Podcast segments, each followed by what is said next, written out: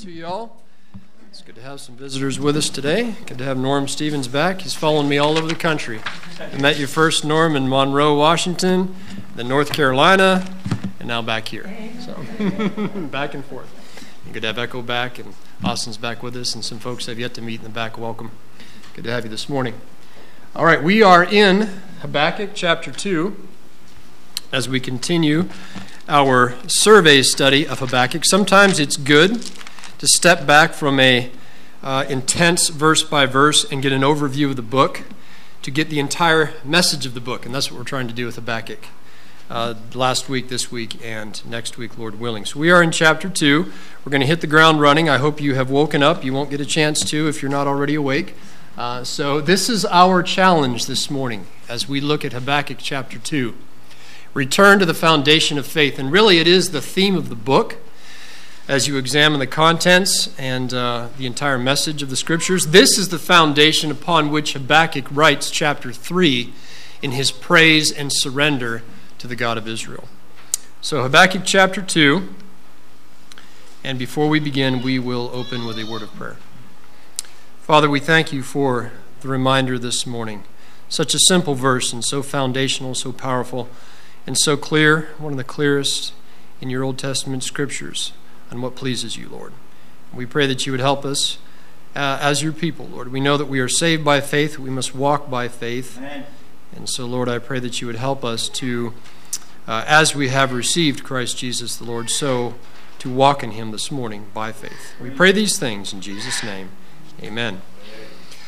Habakkuk has just got done pouring out his heart to God. We've examined the prophet's roaring in chapter 1. Now we see the prophet's reminder, Habakkuk's reminder, in chapter 2. And he ends chapter 1 on somewhat of a negative note. He's confused. He's taken up the righteous in his arms. His name means to embrace. And as the spokesman for his nation, as the spokesman for the righteous of his nation, he's taken them up in his arms. He has presented them to God, and he has said, Lord, it seems as though you do not care. Now we know that God does not, he is not apathetic, he's not unconcerned about anything. But in my finite wisdom and in my struggle with my own flesh, I am tempted to think that there are times when God does not care or does not see. And you ask the Lord, what are you doing? And that's what Habakkuk has done in chapter 1. God, what are you doing? And our challenge in chapter 1 was take your frustrations to God. And what was the last half of that challenge? Prepare to align yourself with his answer, right? Praise him. And so now we come to chapter 2. And Habakkuk is expecting a rebuke. If you read this carefully in verse 1, he says, I will stand upon my watch and set me upon the tower. That's a military term. He's saying as the prophet of his nation, he was the watchman of Israel. Ezekiel is told, you are set as a watchman. You watch. You watch for the enemy to come. You sound the alarm. And that is a prophetic term, a military term used by the prophets of the Old Testament. He says, I'm going to stand upon my tower like a watchman looking for the enemy. Only instead of waiting for an answer from God concerning that he can relay to the people about the nation, he's actually expecting the opposite. He wants God to answer concerning questions about himself and things Habakkuk has brought to the Lord concerning the nature and the workings of God. And he says, and I will watch to see what he will say unto me and what I shall answer when I am reproved. I love that. It's almost as though Habakkuk is stepping back and saying, Lord, here's my complaint. It seems as though you don't care. I've poured out my heart to you. I've asked you, why is this? Why do the wicked prosper? How could you send the Babylonians, a people more wicked than us, to punish us? Why have you done these things? And it's almost like, have you ever struggled in your heart with the Lord about something that seemed to be unfair? Or you didn't, just, I'll be honest, you didn't, flat out didn't like the way he was doing something. Amen. And you knew you were wrong. You knew there was an internal struggle. You knew your flesh was kicking around the authority of God, and you're battling, and you're saying, Lord, maybe I just need a good dose of reproof. Answer me. Help me.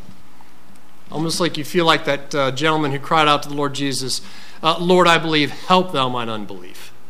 And so Habakkuk, it's almost like with a little bit of temperature in his spirit, he's saying, I'm going to see what you have to say and what I'm going to say when you reprove me. It's almost as though he knew it was coming.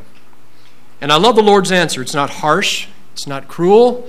It isn't even, is maybe not even what Habakkuk deserved or what you and I deserve. But it was an answer of tenderness and an answer of instruction and an answer of a reminder for you and me to return to what really pleases God. And so we see the assurance of the vision. The Lord says, write the vision and make it plain upon tables that he may run that readeth it. This is the idea of writing something on a clay tablet or even on a leather scroll. And some believe, and I would tend to agree with them, that oftentimes the prophecies of a prophet would be written on a leather scroll or a parchment or on stone or on clay tablets, and they would be displayed perhaps in the temple precinct for all to read and then to go and tell their neighbor and their neighbor to tell their neighbor and so forth and so on. So God says, I want you to make this prophecy clear on tablets. It's funny that he used a term that would describe what the Babylonians often wrote on. The clay tablet being their primary means of recording communications and transactions and religious ceremonies and so forth and so on. He says, you write it, you make it plain upon tables that the one who reads it may run. Run and tell his neighbor, and that neighbor tells that neighbor. And the vision is spread abroad so that the answer that you've been asking for is made known to everyone. He says in verse 3, for the vision is yet for an appointed time, but at the end it shall speak and not lie. Though it tarry, wait for it, because it will surely come. It will not tarry. And though there are oftentimes in the kings of Judah it's perceived that Babylon isn't going to come and punishment isn't going to come, and Zedekiah, even up to the time where 588 BC, where Nebuchadnezzar was besieging the city of Jerusalem and then withdrew temporarily as the Egyptians came up to fight with the Babylonians. Even during that time of transientness and apparent destruction, even then he was saying, they're not going to come into this city. It's not going to happen. But God says, it'll come. It'll come. And later on, Paul will take this exact verse and then one following it and use it in Hebrews chapter 10 to assure you and I that the Lord Jesus Christ is coming again in his kingdom. And so continue in faith, because the just shall live by faith. Look at verse 4. Behold, his soul which is lifted up is not upright in him. You have a paradox in this verse. But the just shall live by his faith. Quoted 3 times in the New Testament, and in all 3 times the original wording is literally the just by his faith he shall live. And it's emphatic.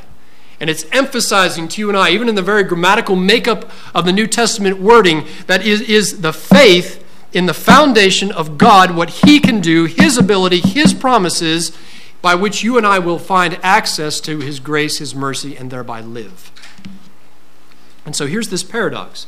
Behold, his soul which is lifted up, probably symbolizing the unrighteous in Habakkuk's nation, along with the wicked Babylonians that were coming, whose souls were lifted up in pride. They weren't trusting in the God of Israel. They were walking in their own wisdom, walking in their own strength. The Lord says his soul is not upright in him.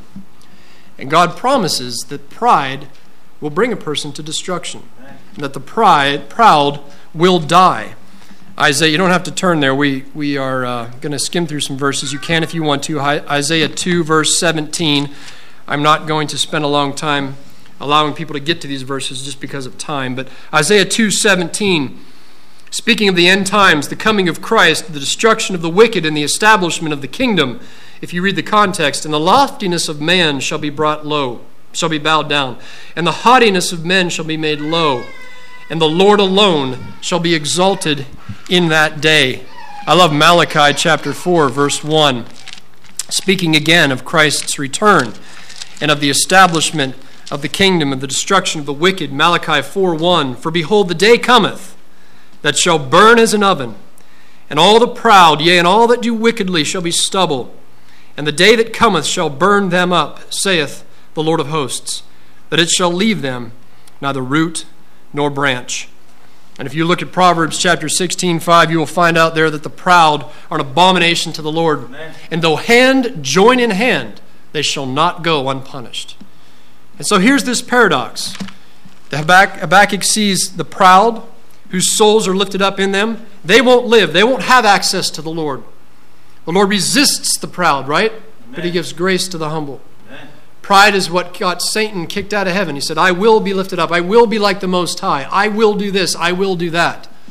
In Timothy, we're told a pastor who's not to be a novice shouldn't be a novice because, lest being lifted up with pride, he fall into what? The condemnation of the devil, which is what got the devil into trouble. But the last half of the verse tells us how to have peace and gives Habakkuk the answer that he's been looking for. And it is much simpler, probably, than what his flesh wanted to hear. And it's always much simpler than what my flesh wants to hear. Amen. Because it always goes back to this one simple thing, the just by his faith, he shall live. The just shall live by faith. Notice God didn't explain to him exactly why he was bringing the Babylonians. Notice God didn't explain to him exactly why he was allowing the wickedness of Judah to continue for so long. You notice that God didn't explain to Habakkuk exactly why the economic or the political or the military situation of his country was exactly the way it was. He just gave him a one-line answer that was intensely simple but extremely foundational. And with that one-line answer, God cut to the heart of the entire struggle and entire problem. And my problems are not as complex as I like to make them. They're usually quite simple. It's usually the problem of God not being on the throne of my heart and Chris Bickish being on the throne of his heart. It's usually just a simple fact of the just by his faith he shall live, for we walk by faith and not by sight. And I find when I'm struggling with something in my day-to-day life, whether it be a situation of work, whether it be a situation of my future, or whether it be a situation where God has me, whatever the case may be, I'm usually find at the end of the day, it goes back to this simple principle of my soul's lifted up and I would like to take charge and do things differently. Amen. But the problem is I need to humble myself and let God work. The just by his faith we shall live. I want to look at one principle before we move on from this. Isaiah chapter 7 verse 9, and I will ask you to turn there. Isaiah 7 verse 9, please. Isaiah chapter 7 verse 9. Very quickly, the context is Ahaz, the king of Judah, is experiencing attacks by the king of Israel to the north. In fact, if you look at verse 9, we see Samaria joined with Ephraim or northern Israel. And so here you have Pekah, who is the son of Remaliah, spoken of in verse 9. You have the king of Samaria, Damascus, or you have the king of Ephraim, the king of Samaria. Or I'm sorry, the king of Ephraim, the head of that is Samaria, because that's the capital. The king of northern Israel is Pekah at the time. He is also, if you read other portions of Scripture, allied himself with the Syrians. And you have Ahaz worried about all these things, and Isaiah comes to him and he reminds him that, hey, you just need to trust in the Lord. Amen. And he says in verse 9, and the head of Ephraim is Samaria, and the head of Samaria is Remaliah's son, or Pekah. If ye will not believe, if you will not choose to believe, and it's an emphatic Hebrew verb that has the focus is you choosing to do something and making it happen. Okay, so the emphasis is on my choice and my action to do this. If you will not believe, surely you will not be. Now that is a passive verb that shows the action being done to me. You will not be established, he says. We think back to Genesis 15:6, very simply, where Abraham believed God. Literally, he said, Amen in Jehovah is the wording. He said, Amen in Jehovah. He believed the Lord, and the Lord accounted it to him for righteousness. He was established. And his seed was established. And the promises of God were established. Amen. Therefore, being justified by faith, we have peace with God through our Lord Jesus Christ. Amen. We are established by faith in the work of God, right? That channel by which we access the grace and mercy of God. So without that, we will not be established. And Habakkuk is reminded of that in verse 4. But then the Lord, giving him an answer of peace and mercy, reminds him, hey, I haven't overlooked the Babylonians. I haven't forgotten about them. I haven't been blind to one single thing they've done.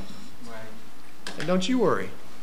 In my sovereignty, I'll take care of the problem. Hey. But I'm not going to take care of it on your timetable. I'm going to take care of it on mine. Because the thing is, you know what? We're all wicked. And I have no right to sit around and say, God, you should do this to America. You should do that to America. You should do this to the world. Because think of all the things that I've done against the Lord and do daily. And God sees all that, and he can balance all of that out. And my job, if I can just put it very bluntly, is to shut my mouth and let God take care of business and let God be God. And so we see God's anger against Babylon. We see, first of all, four woes in this passage, the remainder of it. First of all, woe to the covetous. Yea, also because he, primarily, I believe, focusing on the king of Babylon, but this could be the righteous in general, but particularly the Chaldeans. Mm-hmm. Yea, also because he transgresseth by wine. He is a proud man, neither keepeth at home, who enlargeth his desire as hell, and is as death, and cannot be satisfied, but gathereth unto him all nations, and heapeth unto him all people. He can't be content. He always has to be expanding his borders. He's a drunk. He's arrogant. He mocks. Shall not all these take up a parable against him and a taunting proverb against him? Eventually, these nations are actually going to say this to the king of Babylon and say, woe to him that increaseth that which is not his. How long? And to him that ladeth himself with thick clay. This is really beautiful imagery. The literal wording is the one who is making heavy to himself or upon himself heavy debts. What happens when you walk through mud and it dries on your pant legs? It's heavy, isn't it? On the bottom of your shoes. And then you walk through a little more and it dries. And pretty soon you just can barely move. I remember as a kid being up in northern Canada where my dad was a missionary. There was a lot of tundra, but we also had this big mud flat out in front of our house. The driveway was here, mud flat here, and it was just nasty mess. And if you went out there in the rain, you got stuck and you sunk. And I've was rescued from that more than once when I was a little boy. And I remember trying to walk through that, and pretty soon you don't have your mud boots anymore. You know, they're back there, and you're in your muddy socks trying to get home, hoping you don't incite mom's wrath too much, you know. And that's the idea. And literally, as the king of Babylon made his way through the nations and heaped to himself all people and gathered up that which was not his and took things and robbed and pillaged and murdered, and all in the name of covetousness, he was actually making himself heavy with these debts. And God said, pretty soon, you're going to be like that guy who has so much clay on him, he can't move anymore. And then you're going down, and people are going to mock you. Verse 7, shall they not rise up suddenly that shall bite thee, and awake that shall vex thee, and thou shalt be for booties unto them? Because thou hast spoiled many nations, all the remnant of the people shall spoil thee, because of men's blood, and for the violence of the land, for the city, and of all that dwell therein. Woe to him that coveteth, an evil covetousness to his house, that he may set his nest on high, that he may be delivered from the power of evil. Woe to the one who thinks that he is going to resist the inevitable, the promises of God concerning the wicked by making himself stronger. The rich man who says, well, I'm going to have more of this, and I'm going to do more of that, and I'm going to open another bank account, and I have this assurance policy, and I'll have this bigger house, and I'll have this better car. And in this instance, it was, I'll have this bigger city, and I'll have these thicker walls, and I'll have this better army, and I'll do this, and I'll do that. And as Nebuchadnezzar would say in chapter 4, this is not this great Babylon that I have built for the might of my power, for the glory of my majesty. And we all know how that ended, right? As we would see his predecessor, who years later, Belshazzar, whose father was Nabonidus, as Belshazzar, co-regent under his dad, ruled Babylon, he would say, bring the vessels of the Lord, and let's drink in them to our gods of gold, gods of silver, brass, wood, stone, earth. Yeah, we all know how that ended as well. The handwriting on the wall. Got so scared his knees shook together, and he was killed that night by the Persian army. The Lord says here in verse 10, thou hast consulted shame to thy house by cutting off many people, and has sinned against thy soul. For the stone shall cry out of the wall, and the beam out of the timber shall answer it. And the Lord uses a metaphor here. He uses a simile. I think that's the right word. I always get those things mixed up. Simile, some soliloquy, metaphor, parable. It all gets jumbled around, but you know what I mean. It takes an inanimate object, gives its life, and uses it as a teaching tool. He says, look, even the timber that you built your house out of, even the stones you made your house out of are going to mock you, because it was all done in pride, arrogance, and against God, against the mercies of God, against the principles of the Lord, against his original intention for his creation. And then he talks about the woes to the bloody. Woe to the bloody in verse 12. Woe to him that buildeth a town with blood, and establisheth a city by iniquity. Behold, is it not of the Lord of hosts that the people shall labor in the very fire, and the people shall weary themselves for very vanity? God says, look, It's of me that the efforts of the wicked come to naught. I've planned it, I've ordained it, that no matter how hard they work, in the end, they're working for the fire. It's the same preposition in the Hebrew text. You could say for the fire, just as for vanity. It makes no difference. It's the same concept. Look, they're laboring in the fire. They're laboring for the fire. That's their end. And that was Babylon's end. Now, it wasn't burned up in 539 BC when Cyrus took it over. But you know what? By the time we get to 600 AD, there's nothing left of it. Nothing. And it's just a scant memory. And the memory of it really only comes back into major existence during the times of excavations in the 1900s. And then we see it around the news during Desert Storm in the 1990s. But it's just a bleak memory. God says they're laboring for the fire. It's all for nothing. And I love how in the middle of all of this negativity, all this condemnation, all this talking about man and his wickedness, the Lord interjects this beautiful promise concerning his kingdom in verse 14. For the earth shall be filled with the knowledge of the glory of the Lord as the waters cover the sea. And he's referring back to Isaiah chapter 9, where the context is unmistakably that of Christ and his kingdom, where he is called the branch in verse 1, and we're told about what his kingdom is going to be like. In verse 6, he says, the wolf also shall dwell with the lamb, indicating great peace throughout all the earth during the reign of Christ. And the leopard shall lie down with the kid, and the calf and the young lion and the fatling together, and a little child shall lead them. And the cow and the bear shall feed, their young ones shall lie down together, and the lion shall eat straw like the ox. And the sucking child shall play on the hole of the asp. The poisonous snake's no longer going to be dangerous. And the weaned child shall put his hand in the cockatrice's den, another term for poisonous serpent of some form. They shall not hurt nor destroy in all my holy mountain, for the earth shall be full of the knowledge of the Lord as the waters cover the sea. Where's the first time that expression shows up? Anybody know? You ever noticed that?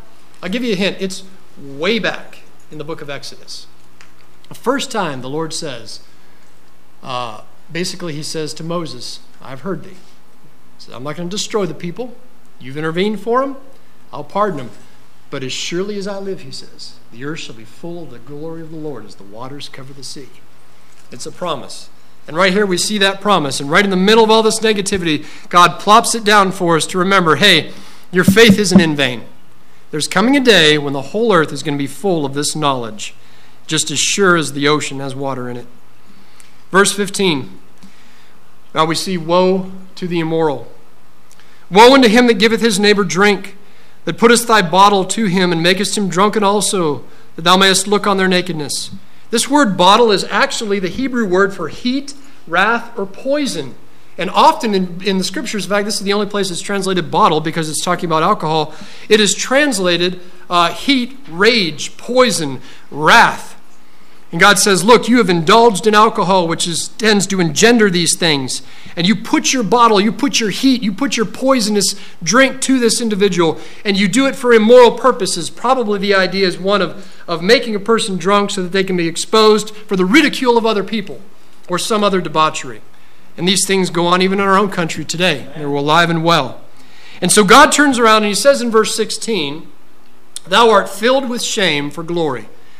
Drink thou also, and let thy foreskin be uncovered. The cup of the Lord's right hand shall be turned unto thee, and shameful spewing shall be on thy glory. You like to make people drunk. You like to expose them. You like to be cruel to people. Well, guess what? You can drink of my wrath, and the same thing's going to happen to you. And all that glory, all that Babylonian splendor, all those beautiful clothes that people... Remember Achan? What did he see that caught his attention that he loved so much and just had to have it? It was a wedge of gold and a Babylonish garment, right? They were known for their garments. Beautiful clothing. God says all of that is going to be covered with the puke of a drunk man when I get through with you. You think God, does this answer Habakkuk's question about, Lord, do you not see? Yeah, well, God sees. God sees. But remember what we looked at last week? To whom much is given, much is required. Amen. And when God uses a nation more wicked than the nation he's punishing, well, maybe it's just because the nation he's punishing should have known better more than anybody. Because to whom much is given, much is required. And it's a rebuke to you and me. When something comes into our life, Lord, how could you do that? I'm better than that. Yeah, but you have a lot of light, a lot of knowledge. So why did you do what you did? Right. And then we see, woe to the idolatrous. What profiteth the graven image? And there's a lot of play on words here, and I will do my best to bring that out. What profiteth the graven image that the maker thereof hath graven it? The molten image, and a teacher of lies, that the maker of the work of his work trusteth therein to make dumb idols. The word behind idols is literally worthlessness. And there's a play on words here, because that word, plural word for worthlessness is alilim. What does that sound a lot like? What do we say one of the Hebrew names for God is? Elohim. So God says, instead of worshiping Elohim, you're worshiping Elalim, this worthless trash that can lead to no profit, that cannot help you. Woe unto him that saith to the wood, awake, to the dumb stone, arise, it shall teach. Behold, it is laid over with gold and silver, and there is no breath at all in the midst of it. You say, how far can my pride really take me? This far. You see, we are so deceived by our hearts and our pride that we can do some really dumb things. And you think, well, how could people be so stupid? Well, I'll tell you how people can be so stupid and so blind, because we all have a heart that is desperate, desperately wicked above all things, and will do nothing, will stop at nothing to get its way. That's how we get here. And when I'm witnessing to people oftentimes in this society, I will say to them, look, just because we're not doing some of the things in a third world country doesn't mean we can't. It's only by God's grace we're not there, because we've been given some moral influence that's helped us avoid some of those things. But you take God's grace out of the picture, and there's everything in my heart that's in the heart of the most wicked, profane, perverse individual alive today. Because we all have the same heart. That's how people get here. And I love what the Lord says in verse 20. We'll look at this and we'll be done. But the Lord is in his holy temple. Literally, but the Jehovah is in the temple of his holiness. See, it isn't the stones and the beautiful architecture that make the temple holy. And God reminds Habakkuk of that. Look, it isn't the pretty stones, and it isn't the fact that at this time Solomon's temple was still standing. It isn't the fact that there's, I don't even remember how many talents of gold he had that covered the walls of the temple, 600 talents or something insane. I did the math once, and it was billions of dollars just in gold inside that temple. Everything was overlaid in gold. The walls, the ceiling, I think the floor, if I remember right, everything was. All the furniture, all the ministry tools. In fact, gold was, what did it say? Silver was nothing accounted of in the days of Solomon. Right? It was of no worth. God said, isn't all that makes everything beautiful? It's my holiness. And when my holiness departs, the beauty departs as well. Amen. When you lose focus of me, nothing else matters. Right? Like Jesus would tell the Pharisees years later, what do you think sanctifies the gold? He says, it's the temple. Right? You're saying the temple isn't anything, but the gold's everything. The temple's what sanctifies the gold. And God reminds us here, hey, it's my holiness that sanctifies the temple. The temple doesn't make me holy. And this is what sets Christianity apart from a lot of religions. A lot of religions are looking for some holy thing, some holy ornament, something to make them closer to God. We're just the opposite. There are things that are holy because God is holy, not the other way around. But the Lord is in his holy temple, the temple of his holiness.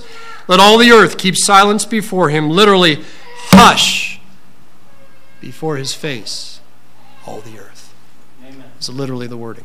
Hush before his face, all the earth. The Lord is in his holy temple. Let all the earth keep silence before him. And so we have a paradox. We have these vain worshipers worshiping in pride, apart from faith, apart from the grace of God, crying out to their idols, making all kinds of noise to an idol that doesn't hear, just like the Baal worshipers in Mount Carmel were screaming and hollering out to Baal from the morning to the time of the evening sacrifice, and there was none answered, nor any that answered, nor none that regarded. Instead of a bunch of worshipers hollering and screaming and bringing their fleshly efforts before God that doesn't hear, the one true God says, everybody shut up, because I'm going to speak now. Everybody be quiet, because I'm going to speak now. And so with an answer like that, it's not a difficult answer. It's not a hard answer. It's not one that we have to spend hours of theology trying to figure out. It's very, very simple. Habakkuk, I need you to return to this foundation of faith. I need you to not walk by sight. I need you to walk by faith. I need you to not ask why I'm doing things the way I'm doing things. All my previous promises, they all stand. Amen. They all stand. But I'm going to take care of things.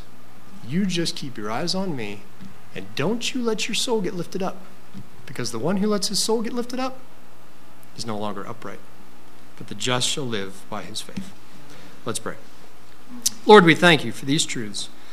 We thank you, Lord, for such a simple yet powerful reminder. And we all acknowledge, if we were honest, Lord, that it goes against our flesh. It grates against the way we think. We want to be on the throne of our hearts. But, Lord, you need to be there, because you are righteous. We're wicked. You have all the wisdom. Ours is limited. And, Lord, we need you daily. In you we live and move and have our breath. In you are hid all the treasures of wisdom and knowledge. And so we humbly flee to you this morning, and we choose, Lord, hopefully, all of us choose to return, even if it's just a renewed decision. We choose to return to this foundation of faith. We pray that you would guide and direct in the morning service, give Norm the words to speak, Lord, things that we need to hear, and be with Pastor in the evening service, Lord, give him wisdom and to preach your word, and help us to receive with humility your scriptures. In Jesus' name we pray. Amen.